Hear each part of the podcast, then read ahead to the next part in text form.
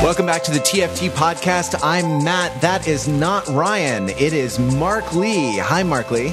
Hey, is this the podcast where we get to curse and, and spoil things and also talk about uh, music and what things are real and not? Yeah, absolutely. So, would you like to curse? Uh, Would you like to like be indoctrinated by cursing, uh, giving a spoiler for a beloved uh, pop culture property, and Sure. telling me whether you're for real or not? In the movie Almost Fucking Famous, um, someone almost dies of Quaaludes, almost dies of Quaaludes, but doesn't. And her name is actually Lady something, and I forgot. also, Led, Led fucking Zeppelin. Led fucking Zeppelin. Mark Lee uh, is here with us because uh, uh, of two reasons. One is his own manifest credentials. Uh, Mark is a musician who rocks hard and is our our sort of resident uh, expert in rocking hard. Uh, you can see Mark's original music videos on Overthinking It with um, parody songs and also songs that he's composed himself, which are many of them love ballads to the Terminator franchise. Well, only one, but that sure it, it constitutes. It is a multitude of songs. In a, in a way, aren't they all love ballads to the Terminator franchise? They, yes, they are in a way. In Love a way. Um, and also, uh, Ryan cannot join us this week. But uh, we actually planned this. We planned this out in advance because a couple weeks ago we talked about the Beatles and we talked about the move from with with the Beatles or Meet the Beatles to Hard Day's Night. Uh, last week we talked about Pet Sounds and the Beach Boys and and the the sort of transition into the '60s and the gateway to psychedelic rock and and um, the gateway to uh, also I think the gateway to sort of what I've heard called the John Vandersliceization of indie pop, where there's th- these um, precious sonic tapestries uh, that are you know artisanally crafted one sitar note at a time, uh, and now you know we move into the 70s, and we're going to do that with a look at the film Almost Famous, Cameron Crowe's movie uh, that is a semi-autographical story about his time uh, on the road with bands when he was, in fact, a writer from Rolling Stone when he was a teenager.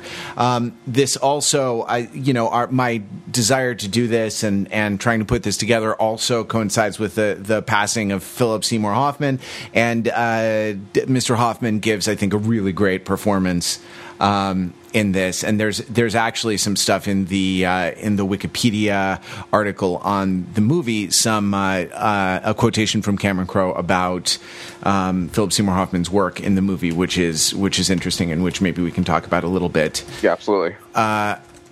But Mark, I, I want to sort of start off with you, and I want to um, put a question to you that we've been putting to one another on this podcast, uh, at least in the current season, um, as our research, qu- excuse me, question has uh, shifted uh, from um, "Is our teenagers fucking?" to "Are these guys for real?" And as our research agenda has uh, shifted, or our research methodology rather has shifted from a um, uh, a look at whatever happens to be hot currently in the world of indie pop uh, or pop to um, uh, to a kind of historical overview uh, of pop rock, rock, rock, uh, psychedelic rock into post rock. Um, so, Mark, what what I'd like to know about Almost Famous is um, is this movie for real?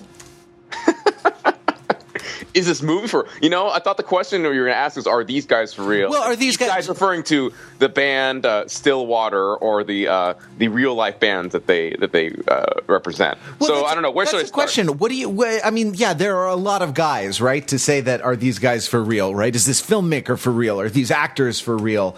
Uh, are these musicians for real right? Um, is uh, and and uh, and so, what do you think? I guess as a precursor to that, who do you hear? Because you are far more expert in the music of this period than I am. Um, because you have any expertise at all, and you, uh, so you you might have to tell us who do they sound like? Who do Stillwater sound like to you? well they sound the most to me like led zeppelin um, for two reasons. I mean, they intentionally throughout the movie they are constantly referring them, comparing themselves to Led Zeppelin explicitly, right? But musically as well. You have the high pitched, um, a high tenor lead singer who is uh, analogous to Robert Plant of Led Zeppelin, and then you have the mysterious, virtuosic lead guitarist, right? Uh, that to me is pretty clear. I, th- I what the difference is that this Stillwater isn't explicitly an American band. Um, uh, and, and Led Zeppelin is obviously a British band, and so with the American sentiment, uh, American um, sentiment, and with, with, with with that feeling, you also get mixtures of I don't know the Allman Brothers brand, Allman Brothers band. You also get a, a, a certain Lynyrd Skynyrd thing going on. Although their sound is not necessarily Southern rock, um, their near death in a plane crash, I think, is a pretty clear reference to the Southern rock band Lynyrd Skynyrd, who actually were in a plane crash, which killed most of the members of the band.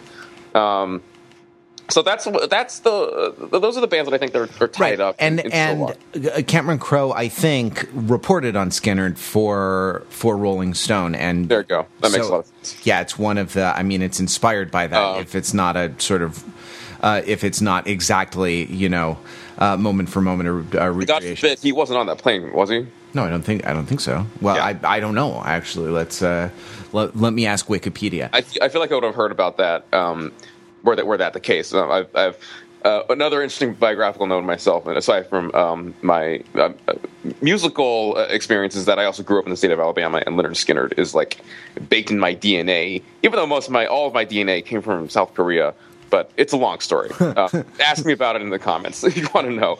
Um, okay, so it, it, is this movie for real?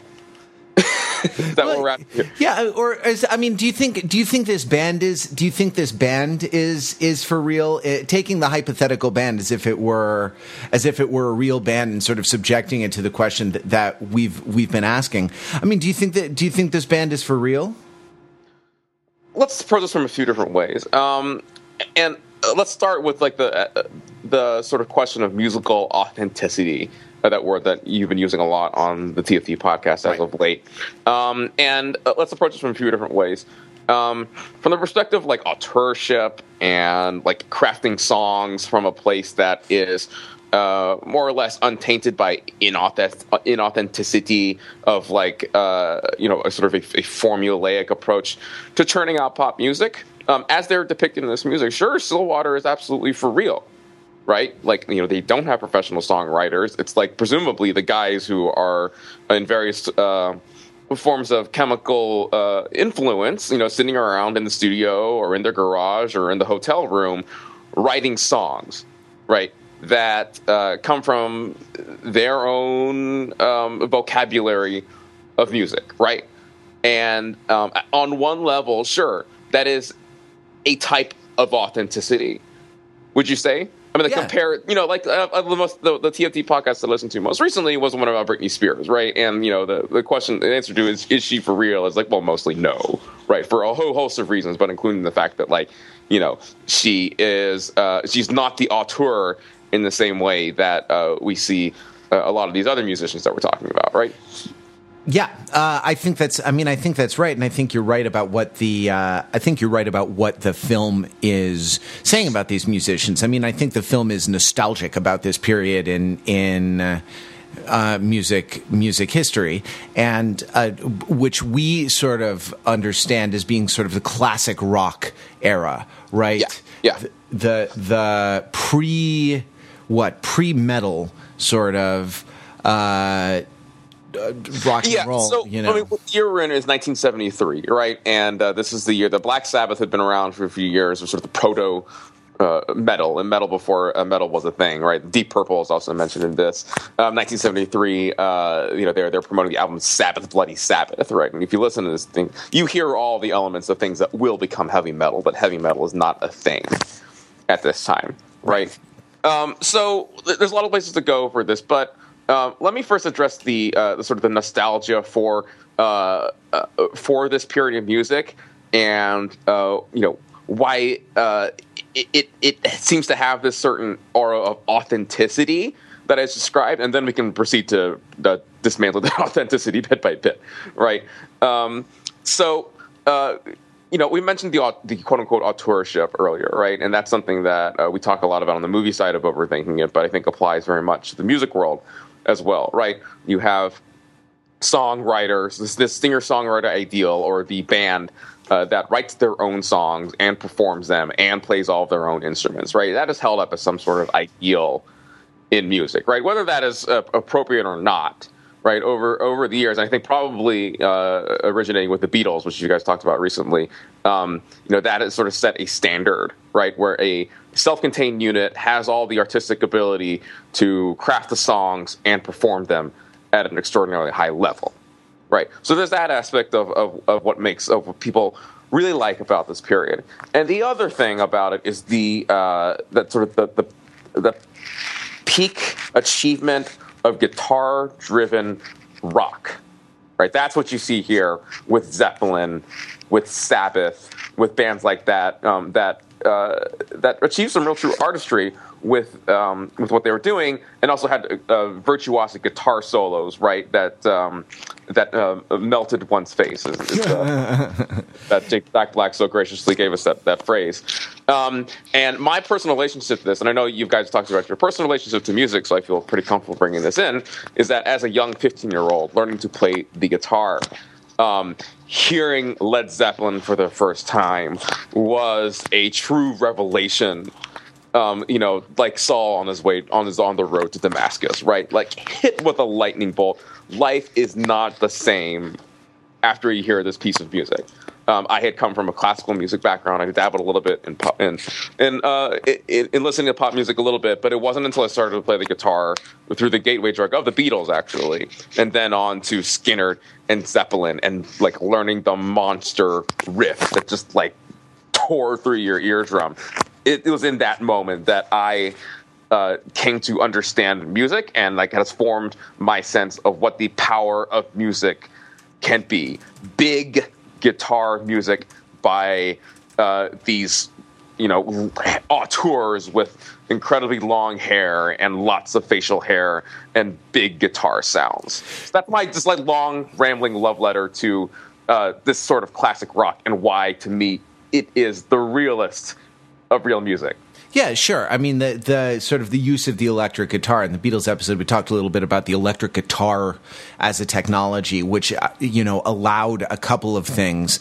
Um, one, it was mass producible, so that people could you know go to the store and. Um, uh, just buy one, you know, and it was within the reach of a middle class family to ha- to have one, so you could grow up, you know, playing one of these uh, cheap, sure, but still, you know, face melting uh, electric guitars. And if you got a big enough amp, you know, you could get your parents to yell at you to yeah, to turn the thing down. Um, the other thing it allowed it, uh, I mean, the other thing it it allowed them to do is to sort of play, I think, bigger and bigger.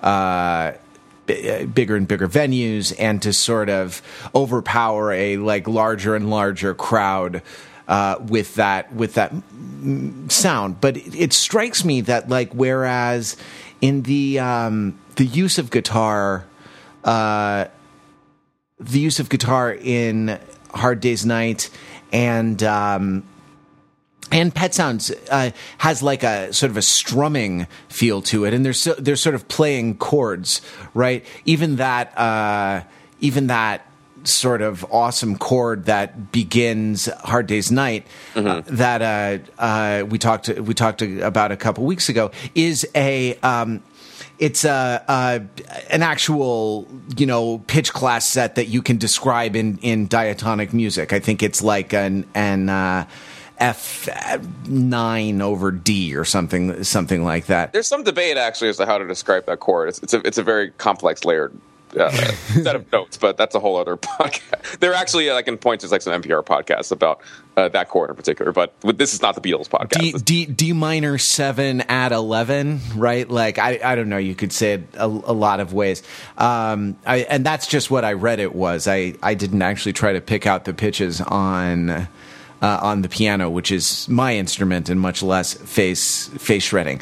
But it's it seems like this music moves from like strumming guitar to guitar riffs, right? To sort of guitar figures that are that are melodic as well as as well as rhythmic. Yeah, right? exactly. To which I will point to. Um, one notable example, uh, this the Led Zeppelin song "Heartbreak." Are you familiar with this, Matt? Uh, of course, I it, mean, it's yeah, like the it's the pinnacle of, of, riff rock, right? In terms of it goes like bow, bow, bow, bow, I'm sure like there are chordal parts of it, but like the main hook, the, the main the, what serves the main foundation of it is this sequence of notes uh, that proceed through in, in, that way, right? And like so to be clear, also like the the, uh, the Beatles um, were there as well. Like if, if you remember the song Helter Skelter, right? The Beatles. The Beatles got there. You mean? Yeah, they, they, they have their one. It's uh, they probably have, they might have another riff rock song that I'm not remembering, but Helter Skelter is certainly is our more, most notable one, right? Helter Skelter, Helter Skelter, right? Yeah, sure. Um, so that I mean that this is, but it what it is is it's an interesting thing because it sort of concentrates on guitar virtuosity, right, and being able Yes, to pick yes, out exactly. pick out those figures as opposed to just you know the guitar as kind of a as a kind of auto harp, right, where you can uh, you know as long as you can kind of make the chord shapes with your with your non dominant hand, you can. Uh, you can sort of strum and make all the, the guitar sound you need, like camp guitar, sing along guitar around the campfire.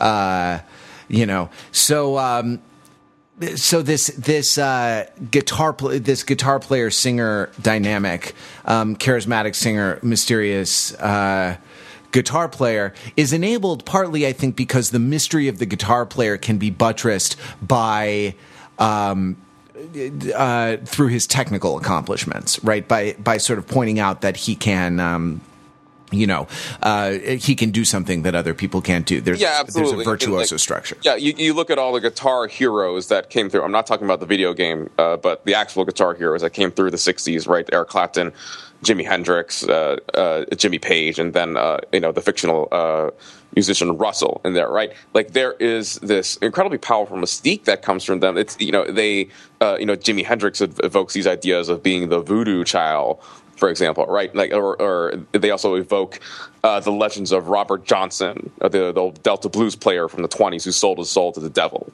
right? It is as if they are imbued with a supernatural power, um, and they use this magic talisman, this uh, glorious phallic talisman that they uh, wand that they wave about the stage, right, and coax incredible, incredible sounds from. Sure, all like, shall- It's, it's, yeah, it's a supernatural, wonderful thing. all sh- and the intellectual history of it is interesting and you know is is based in like the high romantic idea of an artist um uh, you know weave a circle round him thrice for he and close your eyes with holy dread for he on honeydew hath fed and drunk the milk of of paradise right uh all shall cry beware beware beware, his flashing eyes his floating hair um this is the the from uh kubla khan Oh, I thought that was going to be like Iron Maiden lyrics. sure, yeah. and Kubla Khan, and what, uh, T.S. Eliot, right? uh no coleridge Oh, sorry. hundred years, Yeah, hundred years, other, yeah.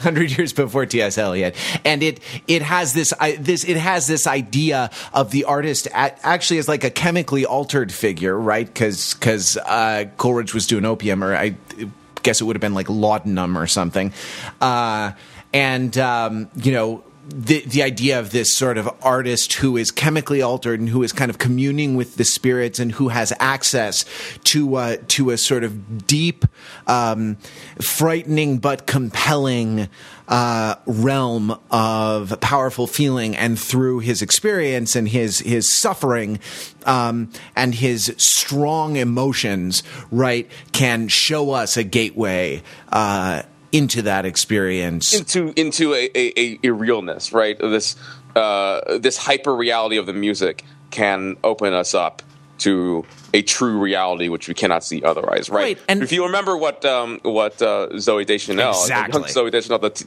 uh, the, with the message that she leaves for her her younger brother William, uh, it's the the album Who, right? And she says, "Listen to Tommy." With a candle burning, and you will see your entire future. I was thinking of what she says before that as she's leaving while uh, Paul Simon's America is playing. Um, she says, uh, "I left a I left something for you under under your bed. It will set you free." And Mm-hmm. the the idea, I think, of being set free uh, is interesting here because it's set free from what? Well, from suburban conformity, right? From the sort of sameness of life as a as a white teenager, as a middle class white teenager. from safety, from from from their mother's safety, Right. Pro- from their mother's protection.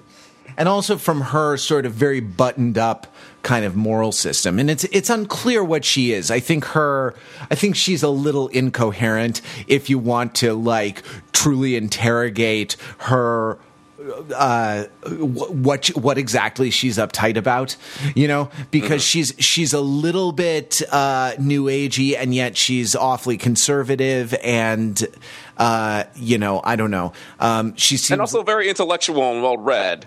It's this weird, very strange combination. The right because yeah but not not sort of bohemian right Like, yeah, it does not belong to any conventional cultural space that um, that we can place in, in this period. That that is often described in period pieces that deal with the seventies. yeah sure. And i mean I, I think that's interesting and i think it's artistically strong because it's very it's very specific and it's it's sort of irreducible. It is the thing it is and can't be sort of uh, it can't be sort of reduced to a type but she is not a super representative. Uh, i mean maybe she's based on cameron crowe's actual mom you know? Maybe maybe she was uh, you know this bundle of contradictions.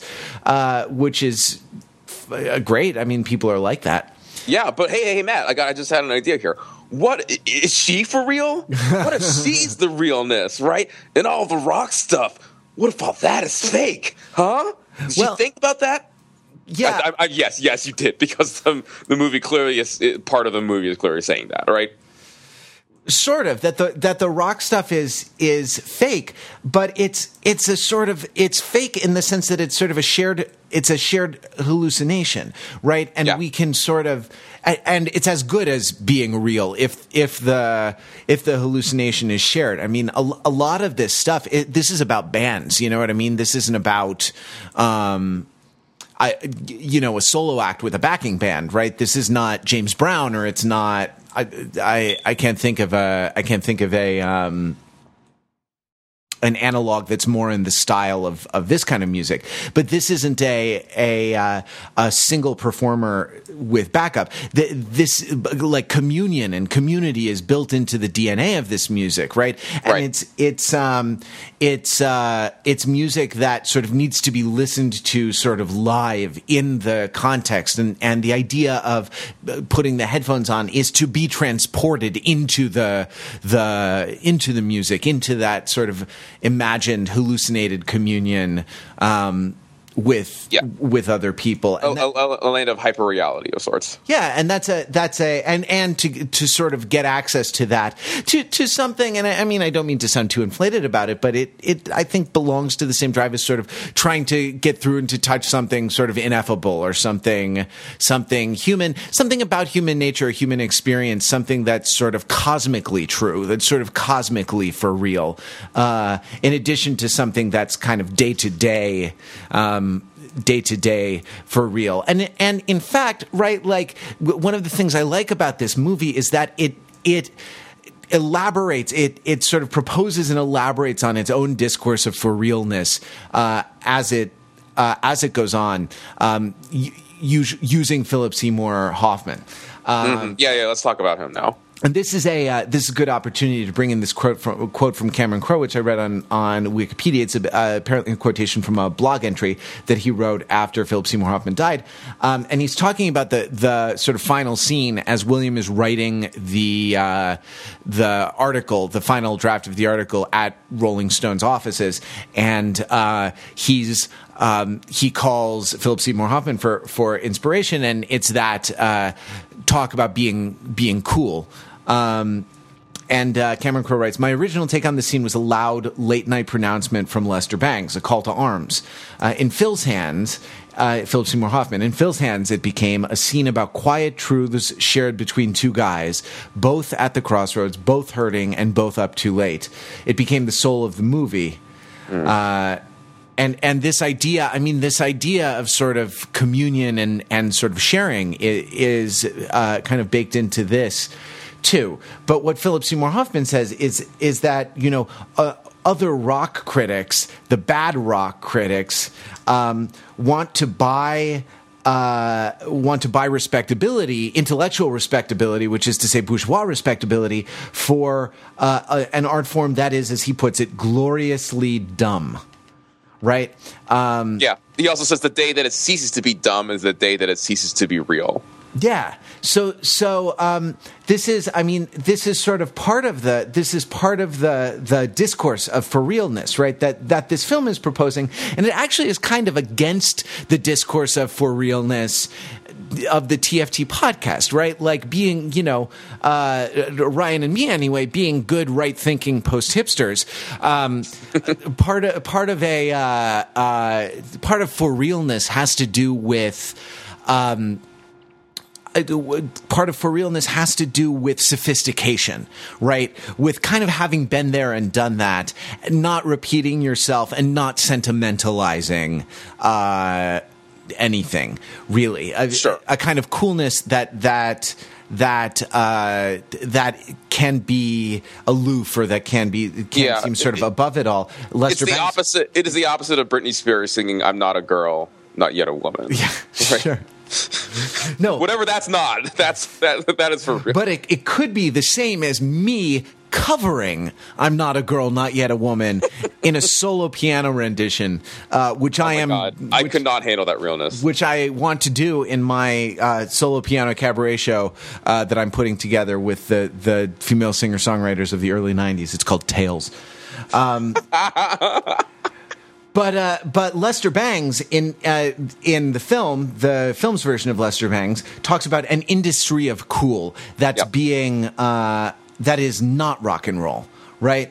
And um, and and rock and roll, real rock and roll is something else. It's something primal. It's something guttural. It's something deeply felt.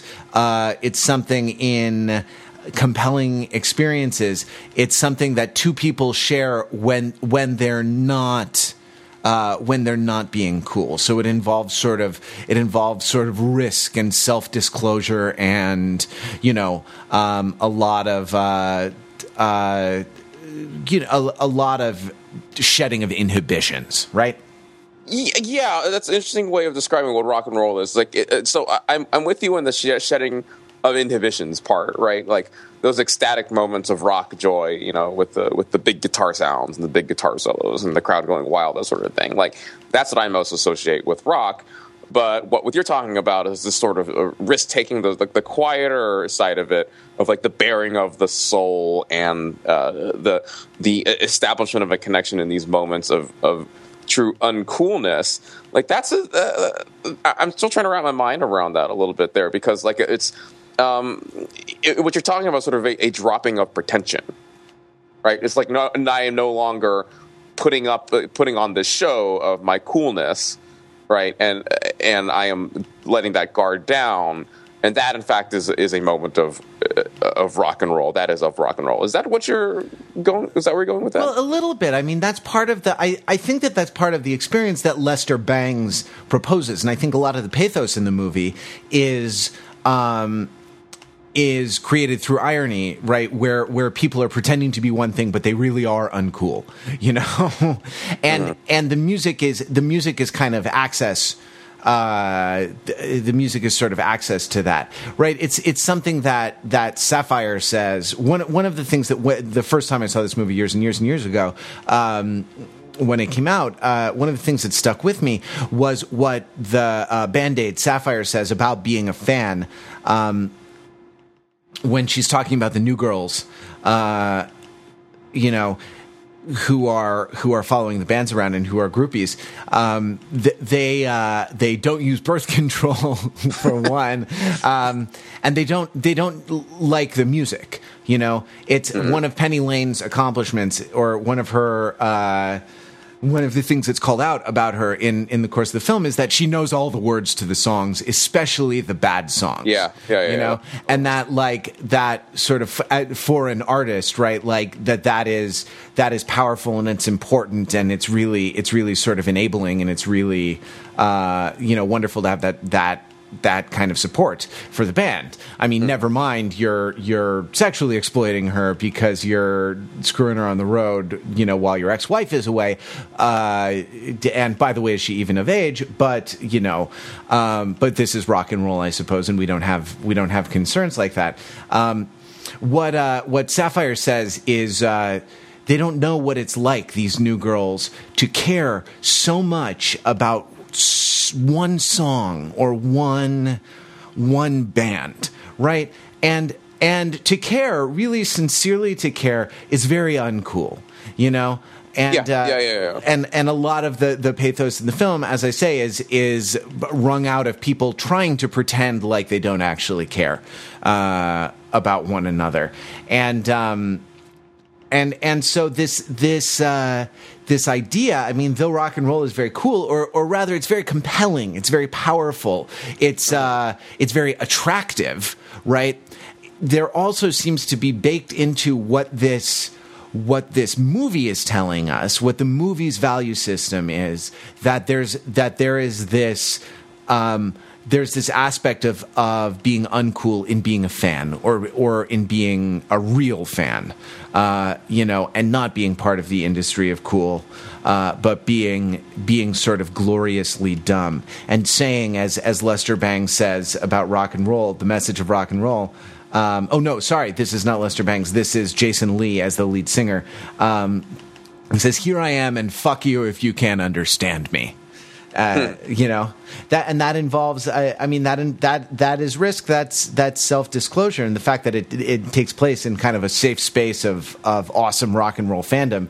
Um, I I think doesn't take away. You know, it doesn't take away uh, the aspect of the aspect of of sort of psychological risk and of sort of shedding shedding of inhibitions in order to say something true about yourself to Yeah. a larger culture. So this line of conversation is making me think about the tiny dancer moment in the in the movie. Yeah. Um, and, and let's see if, if if you're there with me in that. This idea of like this moment of uncoolness, this moment of shedding inhibition and really connecting to a song and uh, and it's nonsensical words in a lot of ways, right? You know, And, it- and a fucking Elton John song. I mean, come on, right? It's not, you know, I don't know. We're not like rocking all that hard here.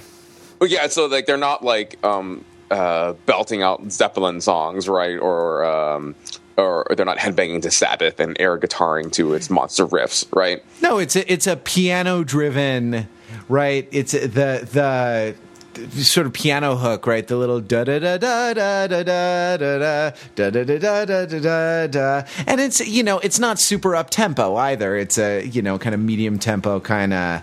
I suppose it's a rock song, but it's um, it, it's not guitar driven and it's not it's not uh, you know super energetic. It's a it's a little bit uh, it's a little bit mellow. Yeah, and, and the words are just only make enough sense. Also, right? Um, you know, like uh, Jesus freaks out in the streets, uh, handing tickets out for God. All this stuff is like gobbledygook, but but then it just like comes together in this glory moment where everybody can, seems to relate to it, right? Hold me closer, tiny dancer. Count the headlights on the highway, and you just sort of like understand that just enough. Where it just like it makes you feel good and, and like it, and it gives you this uh, feeling of like what it means just to hold someone close in in, in those moments right?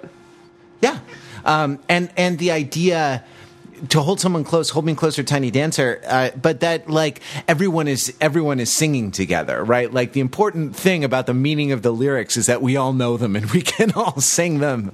Uh, yeah i mean you know the, that's the, the lyric in the song actually like the, the word she knows the tune she hums Yeah. right it's it might be a little bit of a throwaway thing that might be just attaching some significance where none exists but like that uh, it, it certainly resonates for me when thinking about that scene and what a great scene what just a it's just such a classic scene Yeah, it's a good movie. I mean, it's a good movie, and it's very. It manages to be very moving in places without being super maudlin, right? Like it really Yeah. sort of, really sort of earns the emotional payoff rather than, uh, you know, I don't know, rather than doing it in a in a cheap or sentimental.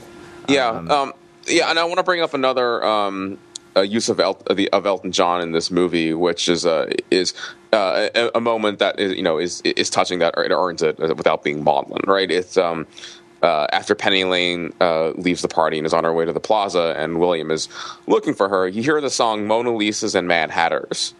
Um, are you familiar with this song, Matt? Well, yeah, I, yes, I am, but I couldn't say anything interesting. So about it. Mona Lisa's and Mad Hatters, sons of bankers, sons of lawyers, go turn around and say good morning to. It's you know this song is uh, now I know uh, uh, something something New York City, right? It- It's like just a beautiful piano ballad, and it has a sense of longing and uh, and, and melancholy, and it, it evokes New York City, I was just where that scene obviously takes place, right?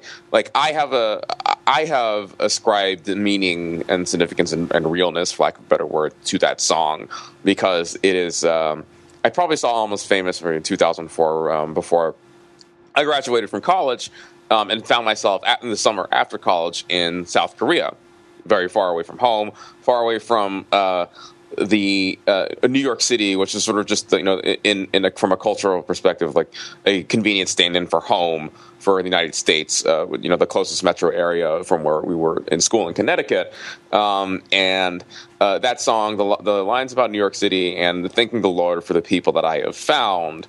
Um, for some reason, I just like really attached uh, a, a lot of emotional heft into that song, and it's really stuck with me ever since. Um, and I don't know if I have, a profound point about this here, but like, um, if the feeling that I get from that song is real, right? Then it, it is that that is the realest thing you could possibly have for me. It doesn't matter, sort of like you know how that song was produced. If you know, it doesn't matter that Elton John you know played played and sung, but Bernie Taupin wrote the lyrics, and I'm sure they had a, a producer involved in as well too. None of that sort of matters. All that matters is an intimate uh, uh, uh, moment uh, when I connect with the song emotionally, and it, it, it is that a form of realness, Matt? Is that for oh, no, no, I mean, I, I think so. This is something, I mean, there are a lot of directions that I want to go from here. One is that we, I mean, we've talked on this podcast in this sort of stretch, uh, in the current season of the TFT podcast about music as an artifact, as a recording. Uh, versus music as an event, and the recording as a record of an event. Um, right? Uh, and when you uh, encounter the artifact uh, of music, when you listen to it, that is also an event, right? And that that experience has uh, a lot of um, a lot of sort of deeply personal meanings. Uh, the the film, I think, is proposing that the that the most important uh, the most important meanings um, of music are are the collective ones, but but it, there also is a sense in which like all the teenagers. Uh, sitting in in their rooms with their headphones on, listening to record players, uh, are tapping into something larger, uh, some kind of you know collective human experience, and and that that through that individual experience, you sort of get into the through the specificity of individual experience, you get into the the common shared experience. But another way of looking at it is something that we say, uh, and it's a uh, it's an expression of Fenzel's, um, like a lot of things on overthinking it are. In a way, isn't all of overthinking an expression of Fenzel's?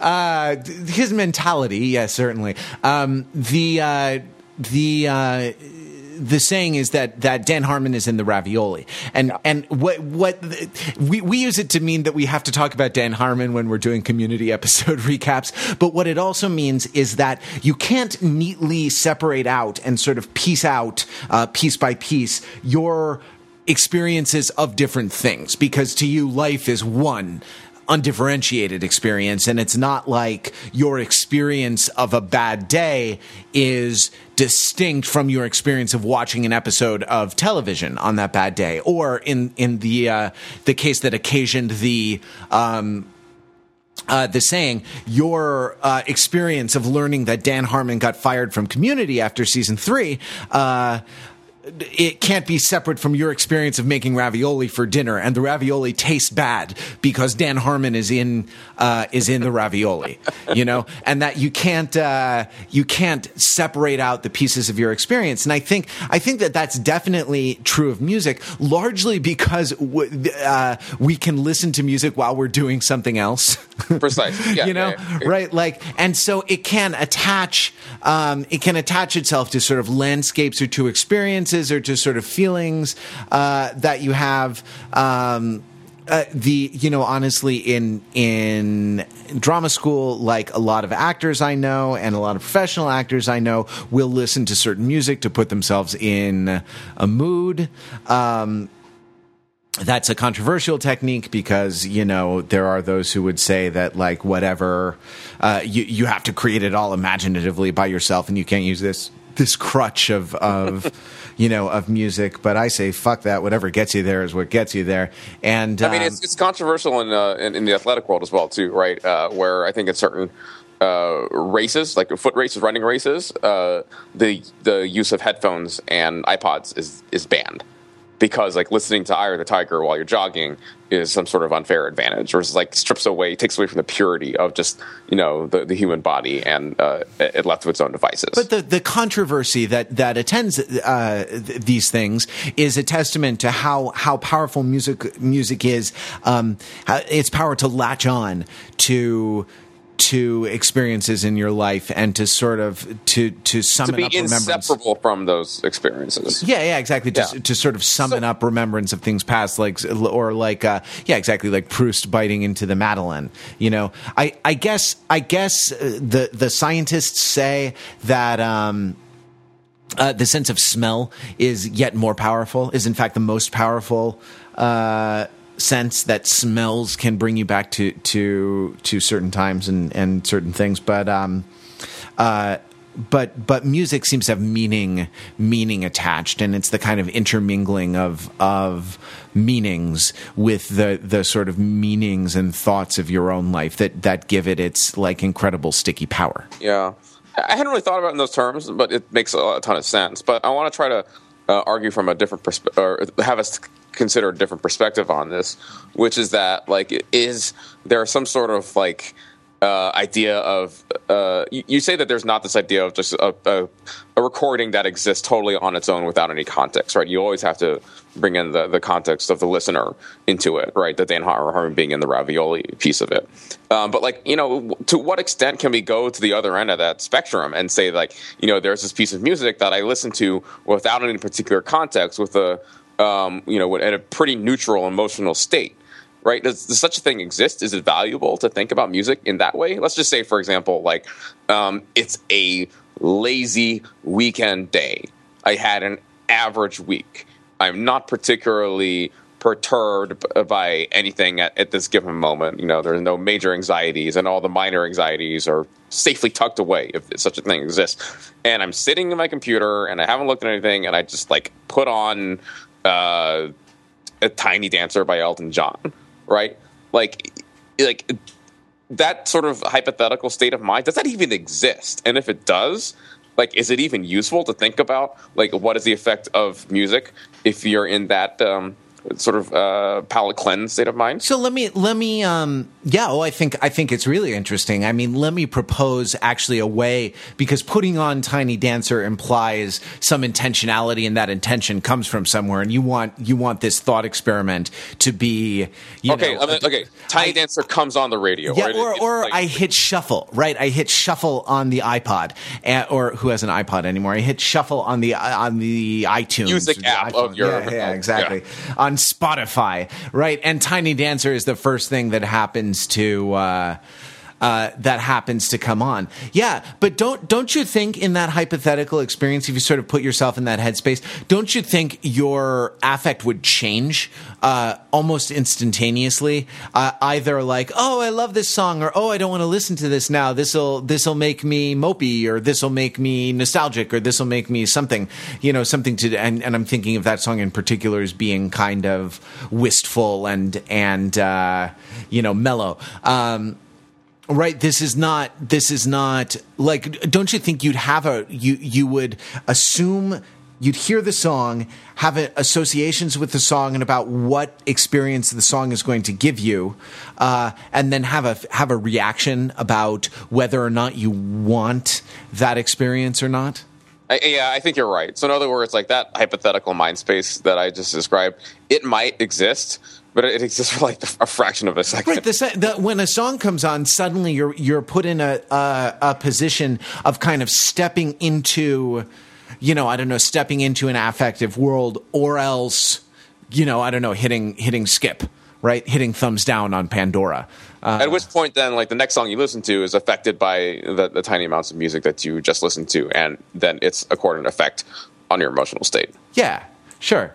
Uh, right, and and these are not. I mean, these these don't have to be like you know uh, tears as though your dog just got run over or something like that. Uh, apologies to anyone whose dog just got run over, but uh, I, I, you know some sort of wrenching uh, personal tragedy. Th- these are kind of micro. They sort of are. They register in, on the micro scale on the like the emotional meter, but they they register right and and maybe more mood uh, right than than emotion. Maybe more sort of tone uh, right? The kind of day, the kind of day, uh, the kind of day you want to have on your on your lazy lazy weekend morning, mm-hmm. late late morning after brunch. Yeah. So Matt, um, I we've covered like uh, you know all the sort of major categories of music that's represented in this music, right? In terms of the rock and then the Elton John songs that are much more mellow. You know what we haven't talked about yet? What's that? The Chipmunk Christmas song that starts the movie what in the world is that thing doing? There, well, I, right? I think that that's what. So so one thing that that you know that stories do is they establish a, a world with stasis, right? They establish a world that is nothing much is is happening. It is the way it is, and then something kind of cuts into that world uh, and disrupts the stasis. And and in this, it's the the departure of the older sister and the um, the thing that that gives her. Uh, it's the departure the departure of the sister and and getting the records um, that sort of disrupts this and puts Patrick on on his path to you know like the rock and roll meet Lester Bangs uh, and get hired to write for Creem magazine. Um, so I, I think that the the the Chipmunks Christmas song is um, I, I think it's meant to to represent that world the the sort of world before rock and roll, or at least the sort of childhood world. There, yeah, yeah, yeah, yeah. It's a childhood. It's not necessarily like about uh, the mom. Although, like you know, it is in that period where the no, mom is having a dominant influence. It's interesting what, yeah. It, I guess it has to do. It has to do with with childhood. I mean, I, you know, I don't know. It was for me a big, big disjunction between and and. Uh, you know, uh, my mom, who I was living with, was not a huge music fan and wouldn't like put music on a lot in the house. Um, the uh, but uh, I, I remember moving from like what my parents liked or suggested as music to like developing my my own taste and and be you know buying my own records and liking what I liked and listening to it sort of by myself in my room right? Like that was a big that was a big sort of inflection point with growing up for me. I don't know if something something similar happened to you. But I, I mean I think the Chipmunks represents the world and the stasis of the world that's going to get that's going to get disrupted uh, and set in motion the, the events of the film. Sure, yeah, and, and that record for me, by the way, was uh, like many people of my age. Just guess what it was, Matt. You uh, was it Guns N' Roses? No, that's a good guess though. No, that's probably uh, too. That's probably too early. I guess maybe like ten, or um, or Nirvana. It was either Pearl Jam 10, right, the one with "Don't Call Me Daughter" on yeah. it, or or Nirvana. Never mind, exactly. No, I, yeah. I think Versus has "Don't Call Me Daughter." Okay, so that one, yeah. uh, it clearly has made an imprint on me. But interestingly enough, so back to what I was talking about earlier, right?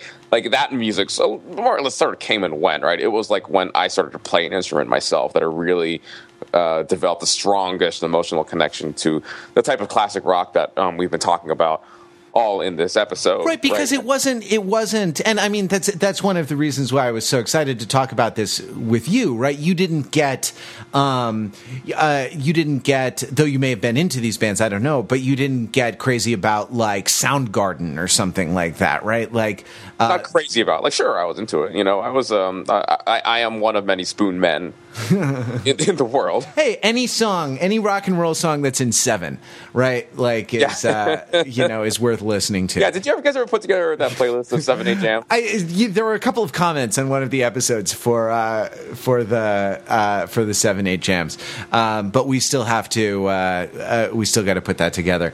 Yeah. Uh, well, but, you know, along along the spirit the spirit, then like I think it's incumbent upon myself if I if I am demanding of you a, a Spotify playlist of seven eight jams it is, I have to rise to this occasion as well and put together a Spotify playlist of like Mark Lee at 15 years old learning to play the guitar and being blown away by monster riffs.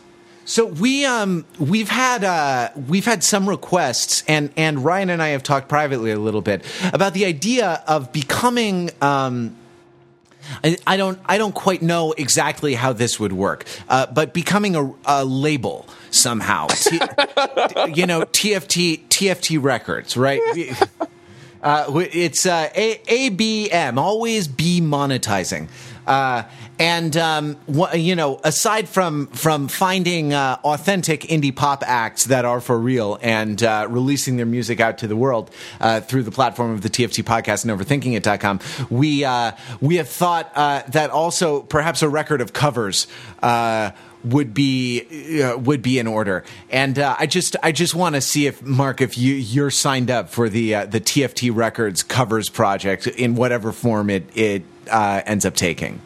Yeah, I think uh, the world really needs like a, a psychedelic rock version of the Chris, uh, the Chipmunk Christmas song with like a twenty minute long guitar solo. Well, you sort of started it. I mean, you you you gave it its sort of spiritual inception with your covers of of Justin Bieber on overthinking. Oh yeah, oh man, yeah. And if you wanna I, find I those- to continue that series, but uh, haven't really quite delivered on that one. If yet. you want to find if you want to find those, you can Google the Baby Project uh, uh, for on overthinking it. and- yeah, we should include this the show notes as Yeah. well. Um, so, well, uh, I think we're going to wrap. Mark, it, it has been a pleasure for for talking to you. Thank you very much for joining the TFT podcast and uh, swearing, pleasure. This has swearing been- and spoiling the Yeah. movies and stuff.